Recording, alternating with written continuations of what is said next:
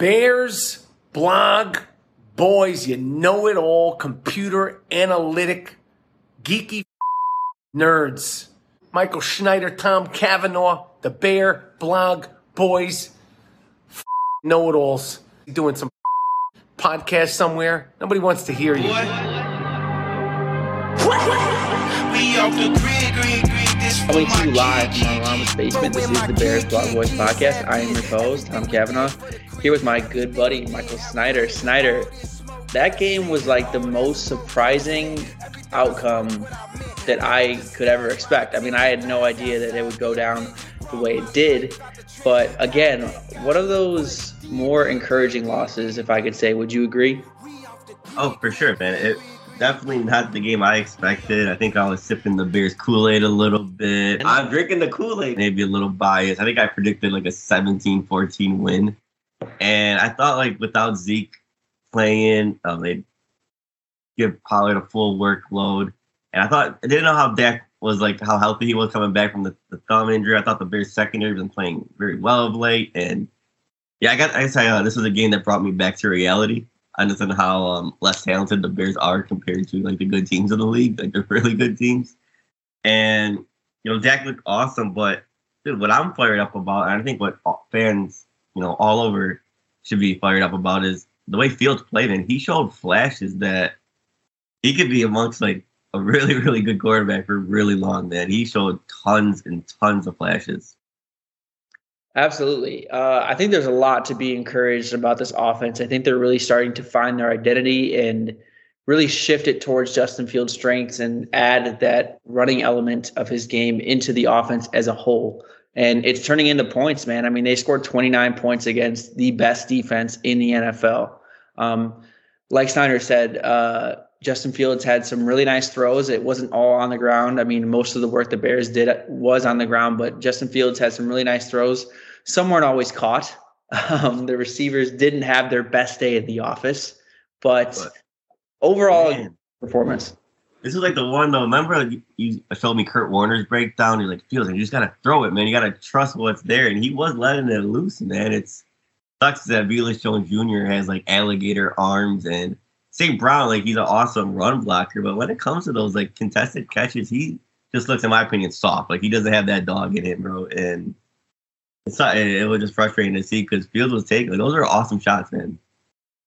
They were. I mean, the one to Equanimeous St. Brown was like right in his hands. Like, I understand that the DB had his arm in between, like where he caught the ball, but like if he just catches the ball and when it initially touches his hands, like, that's a touchdown. Couldn't throw it any better. And then Velus Jones was an absolute dime that he just dropped. A perfect throw. And I think, like, literally perfect. Like, it was exciting to see, like, that you could hang your head on. I think there was another one to, like, Dante Pettis. I think the defender just made an awesome play, but you would like to see Pettis maybe put a little bit more muscle and position himself a little bit better. Yeah, that's the thing. Like, the Bears don't really have a receiver right now that can win in those situations, unfortunately. N'Keal Harry looks a little more promising in that regard. He had a nice touchdown catch in a pretty tight window, but it wasn't a contested catch, I would say, where like it was either him or the DB going to win it. Like, Justin Fields threw it to his correct leverage, and Harry scored that touchdown, obviously. But yeah, the Bears are still looking for that guy.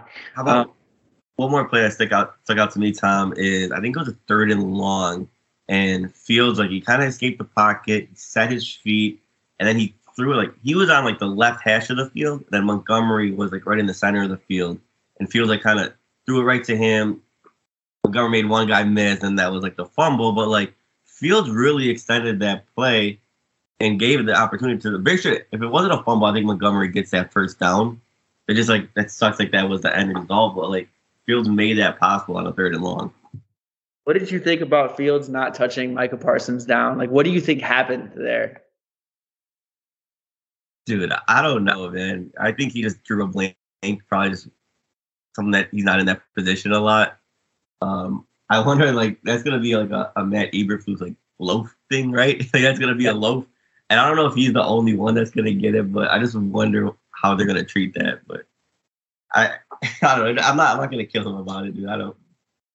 Here's what I'm thinking. I'm thinking that Fields watched Quentin Johnson, the TCU wide receiver, over the weekend, and he was like, oh, damn, like, we could really use that guy. And, like, in the back of his head was like, hey, if I let them score here, we got a better chance of getting him. No, I think Fields just had a brain fart, honestly. Like, I don't think he was even thinking, and just, like, he was probably so worried about getting that first down, it totally crossed his mind. Not giving him an excuse like, yeah, you need to touch him down, be more aware in those situations. But that play just really stalled any of the momentum that the Bears had of winning the game, and I just think his brain kind of broke in that play to touch him down. Yeah, dude, that's what it had to have just been a brain fart, bro, because he wasn't touched. I remember Eberflus said on the press conference that, again, this is maybe not making an excuse for the players, but on the sideline they could have been a little bit more active on, like, hey, like touch his ass. And well, I kind of like that Eberflus, like, he doesn't throw anyone under the bus. He says, like, you know, like, this is like a two-way street. Like, we could have done better. They could have done better. We got to clean up on, like, those little fundamentals. Absolutely.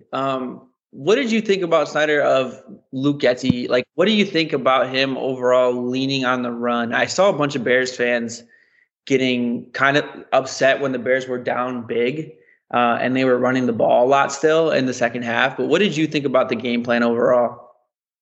Overall, I thought it was fine. I just don't like how run heavy we are, like, late in the game, down like 2 or 3 possessions. When it happened in the Packers game, we're like, dude, like, you're calling this game like it's a, I think someone tweeted, I think it was Patrick Sheldon, like, he's calling this game like it's a baseball game and you have 9 innings until, like, there's no time limit, you know, like, you're just calling plays like that. And it is a little bit frustrating, but it's kind of hard. I mean, 200 yards in 3 games in a row is extremely impressive.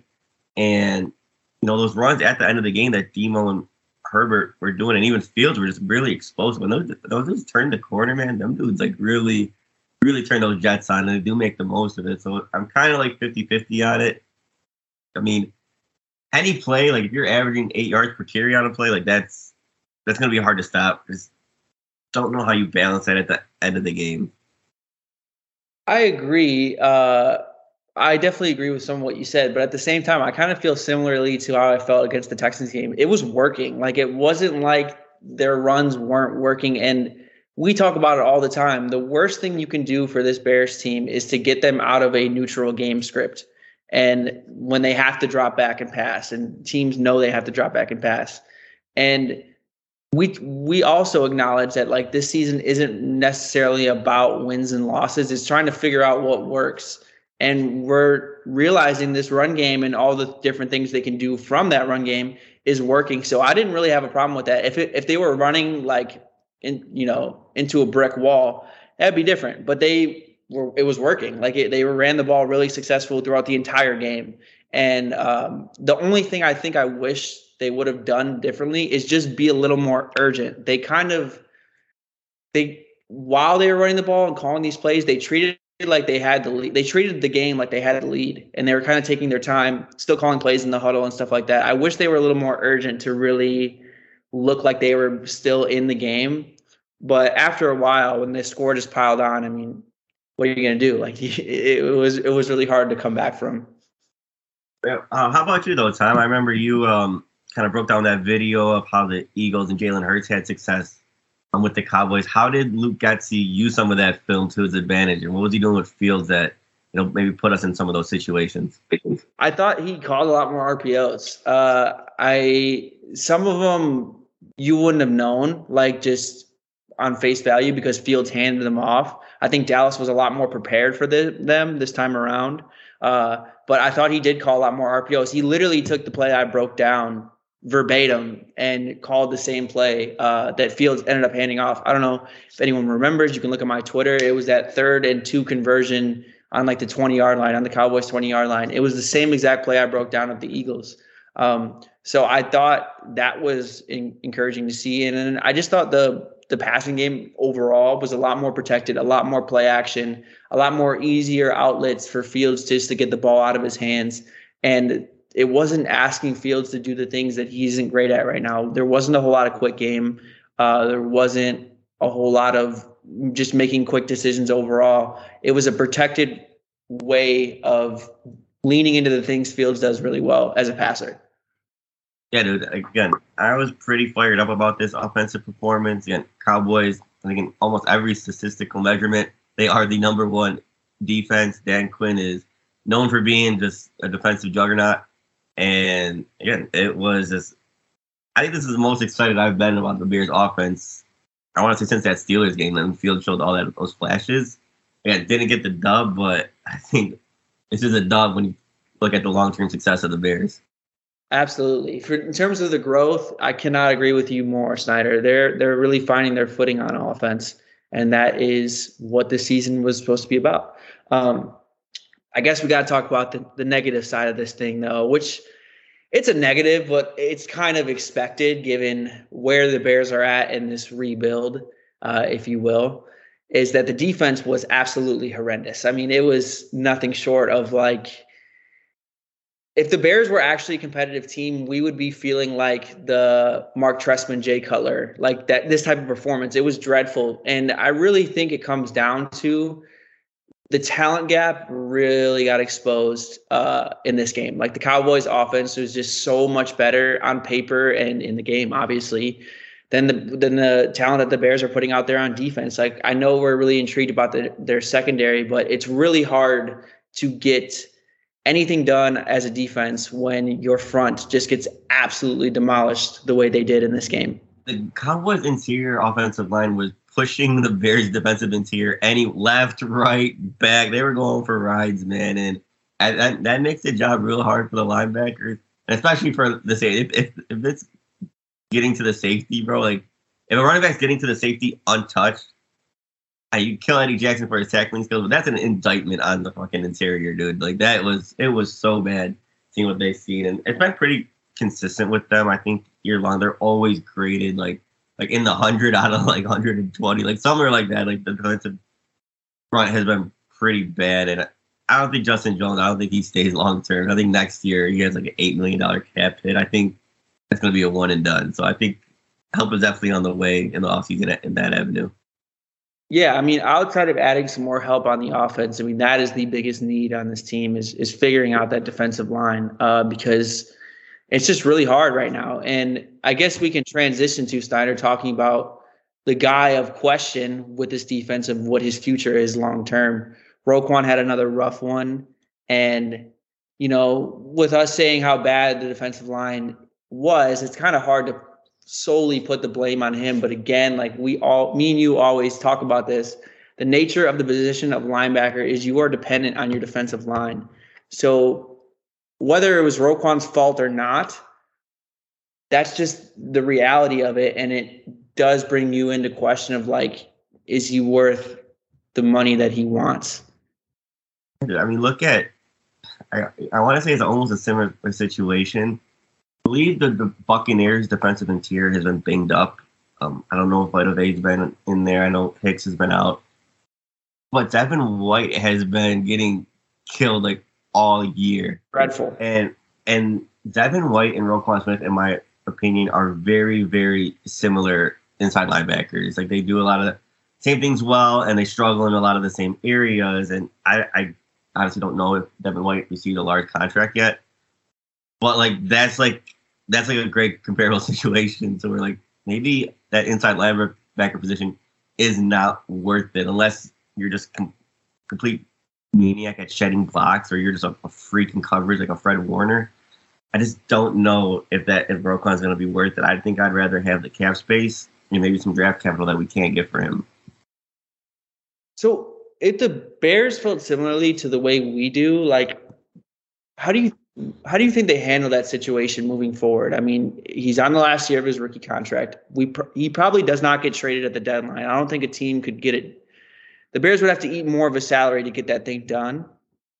But like, if you're not going to extend him, I think you'd have to franchise him and try to get something for him if you can. But I don't know. It's just a really difficult situation, Snyder. How do you think they're going to handle that?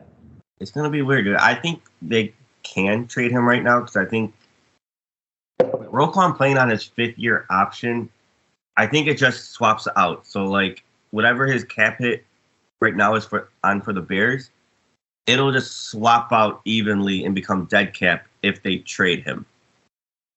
Thing is, if the Bears tag Roquan Smith, I don't think that's going to be a friendly thing, you know, from what we went on from the offseason. So I think that can get really ugly.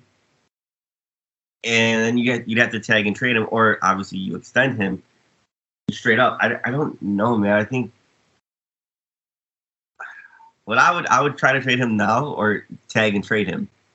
And then the team acquiring him is going to have to pay him. So I think right now his value could actually be the highest. You know, I think right now you get a team to trade for him, kind of build that chemistry with a different team, and that maybe prevent the franchise tags. I think it's inevitable that he does get tagged by the Bears if he's not traded.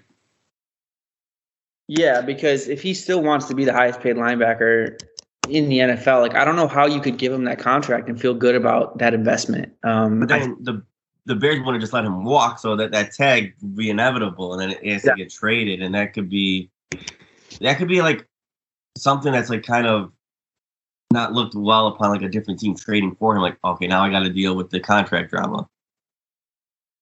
Yeah, absolutely. If a team was to trade for him on the franchise tag, they absolutely have to feel comfortable extending him.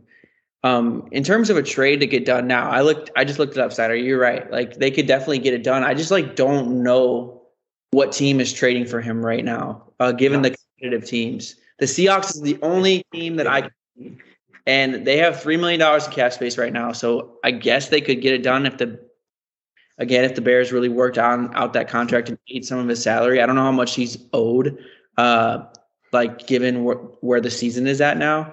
But yeah, if the Bears wanted to, I don't know. I don't think it happens. I think you're right, though. It probably would be smart if he was not in the future in long-term plans, you should probably try to trade him now.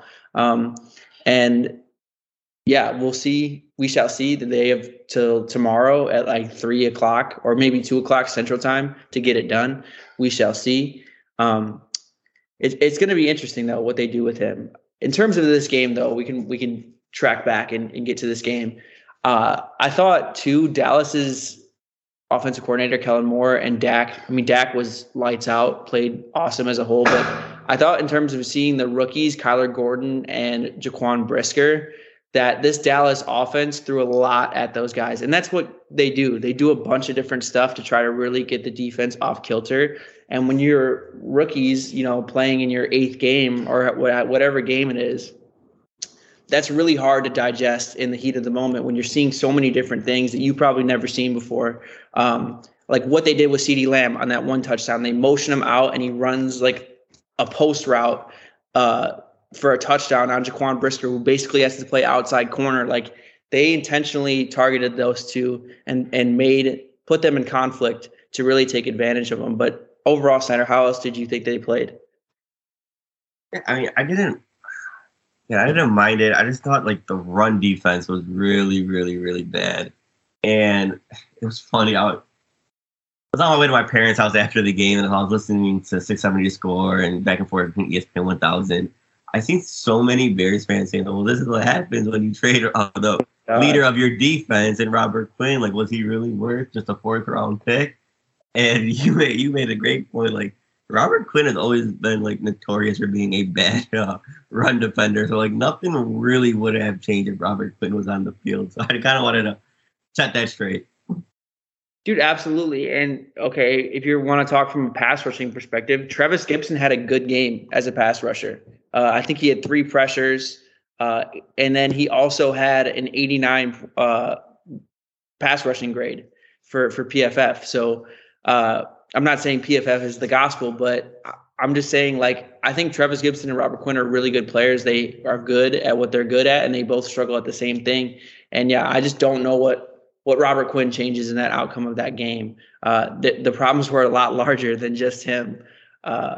But overall, Snyder, are you encouraged about the Bears moving forward into a tough matchup against Miami, at least from a defensive perspective? I mean, it doesn't get any easier with their next matchup. Yeah, that's gonna be another one, dude. That's gonna be a lot to throw at them. There is some athletic deep threats there that are just freaks, man. And obviously, Mike McDaniel offense is, you know, similar to kind of like a Luke Getty offense as far as running the ball. That could get ugly too. I love the Dolphins' offensive line. I think they might have their way again with the defensive front. Since I poured out my Bears Kool-Aid and got back a little bit to reality, I don't think that one's going to be pretty at all. It might be a very similar fashion to where it's like a 40-plus point game. Yeah, it could get ugly. Snyder, before we get out of here, is there any other moves you can see the Bears making given that the trade deadline is tomorrow? No, let me backtrack a little bit, Tom. I wanted to give that a shout out to my boy Bojax. Made that at world class play on Dak, dude. Like, I think I read, like, I'm sorry, I'm not as great as with the X's and O's. Maybe you are, but like I think Dak thought that like it was like a cover 2. So like Eddie Jackson made like some like Ed Reed move, you know, the one that Bill Belichick always talks about against Peyton Manning. That like Eddie Jackson goes that way, then he comes back and breaks on the ball, and that was just like an insane interception. It's Eddie Jackson's 4th interception of the year. I think he went 2 years without getting one. One of our earlier pods before the season started, I said that Eddie Jackson, this is a very important year to see if he could get back to form with, you know, talent around him, similar defense, and if he could stick around with this regime. I think he's been the leader that the Bears need. I think he's a help for Brisker, and I just think that is just an instinctful, high IQ dude that you're going to want to run. And I think Eddie Jackson's game is going to age pretty well. I think he still has at least a few more years in him, 2 or 3. And yeah, I know like some people thought like, okay, is this the year or they maybe Jackson get traded because of his age in the future? But man, I hope he sticks around for the long run. And, like, that is like one of my favorite Bears players of all time. And again, that is like, I want him to see him stay, man. Yeah, dude, he's really playing his way into the future of the Bears. He's earning that contract. And, yeah, I think based on the way he's played, at least this far, you got to keep him around. I mean, why create another hole when he's playing at such a high level? I thought Jalen Johnson also had a really strong game, all things considered.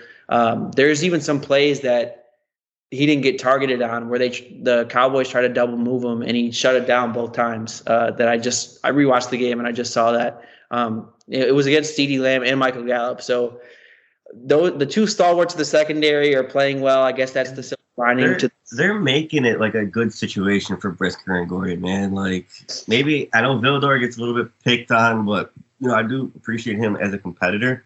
Mm-hmm. I think he's more of like a depth guy. Like, I'm going to be mad at Vildor's like my CB4, bro. Like, that's like for injuries, like I'm cool with that, but I think they need one more guy there. To go back to your trade deadline question though, Tom, like, again, like, I just really want a receiver that had that dog in him with them 50-50 balls and, you know, actually had, you know, ascending talent as far as growing as like a route runner. Like, I want an aggressive movement. If that can be a DJ Moore, I don't know if they can contract wise, but like maybe even like a Claypool or something, man. Just something to build that chemistry with Fields. Absolutely. And there's rumors that Buffalo is sniffing around for a running back. I don't know, man. You think our boy Demo gets moved? Dude, I think it makes total sense as far as, you know, the best thing for the team moving forward in the future. I mean, Cole said, like, that's the most important thing. But, man, this coaching staff has to love the 1-2 punch of Herbert and Demo. Although I think Herbert finally got more touches than Montgomery. It was by one. So it was 16 of 15. But, man, he definitely seems like the more explosive back. It's kind of like, it almost reminds me of the Zeke and Pollard situation, man. Like, you know, Demo will kind of make you feel a little bit more, a little bit inside in between the tackles. But, man, I'd rather have the explosive guy. I want to see Herbert with, like, 20-plus carries. Dude, Herbert just has so much more juice, in all honesty. Like, he just always makes more of the carries that he gets. Well, how about like this, Tom? Like, I actually really like how the Bears were using Bealish Jones Jr., like with the sweeps and everything. You move on from Demo and maybe you give Velas Jones Jr. like, you know, 5 to 7, you know, plays like that. I could live with that, man. That's exposed. Like, he did look like he had a lot of juice, like a lot of like acceleration there with you know, those design runs to Velas Jones Jr. Dude, he honestly has more of a skill set of a running back than he does a receiver outside of the deep speed. But again, I mean, it was just one play where he made that drop. But his ball skills obviously aren't the best. I mean, given his punting mishaps and this play, like his ball skills obviously aren't the best. So I'm right there with you. Just some other names to float around that possibly could be available. Elijah Moore could be available. Brandon Cooks. Me and Steiner were looking at his contract, though. I don't know how that deal gets done. I'm sure they could figure it out. But there are names that are out there. I just don't know if the Bears try to shake anything up really right now. They're kind of overachieving, and I don't know if they would want to give any assets away for next year to like kind of put another Band-Aid on the offense this year. Not saying that any of those players would be temporary Band-Aids. It's just, I don't know. They're not really in a position where they have a lot of assets to play with. I agree. I think it would be like a move, maybe like how they got like N'Keal Harry, like maybe like a Denzel Mims or like just someone like just really like low key. And again, I do like Pettis, but like I think he's kind of has he's kind of reached his ceiling, you know, a little bit. He's a number three. Every scenario, he's probably a number three. All right, well, Snyder, that's basically all that I had to talk about for this episode. Is there anything else you want to bring up before we get out of here?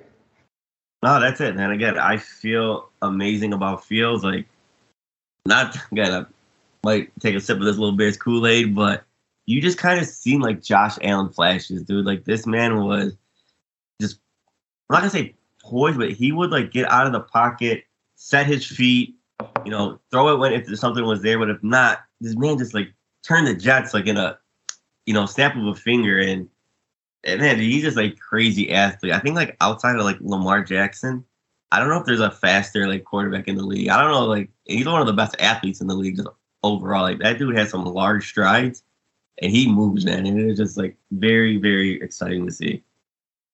It definitely is. Well, until we are back to preview the Dolphins game, keep it real. Bear down. Doing some podcast somewhere. Nobody wants to hear you.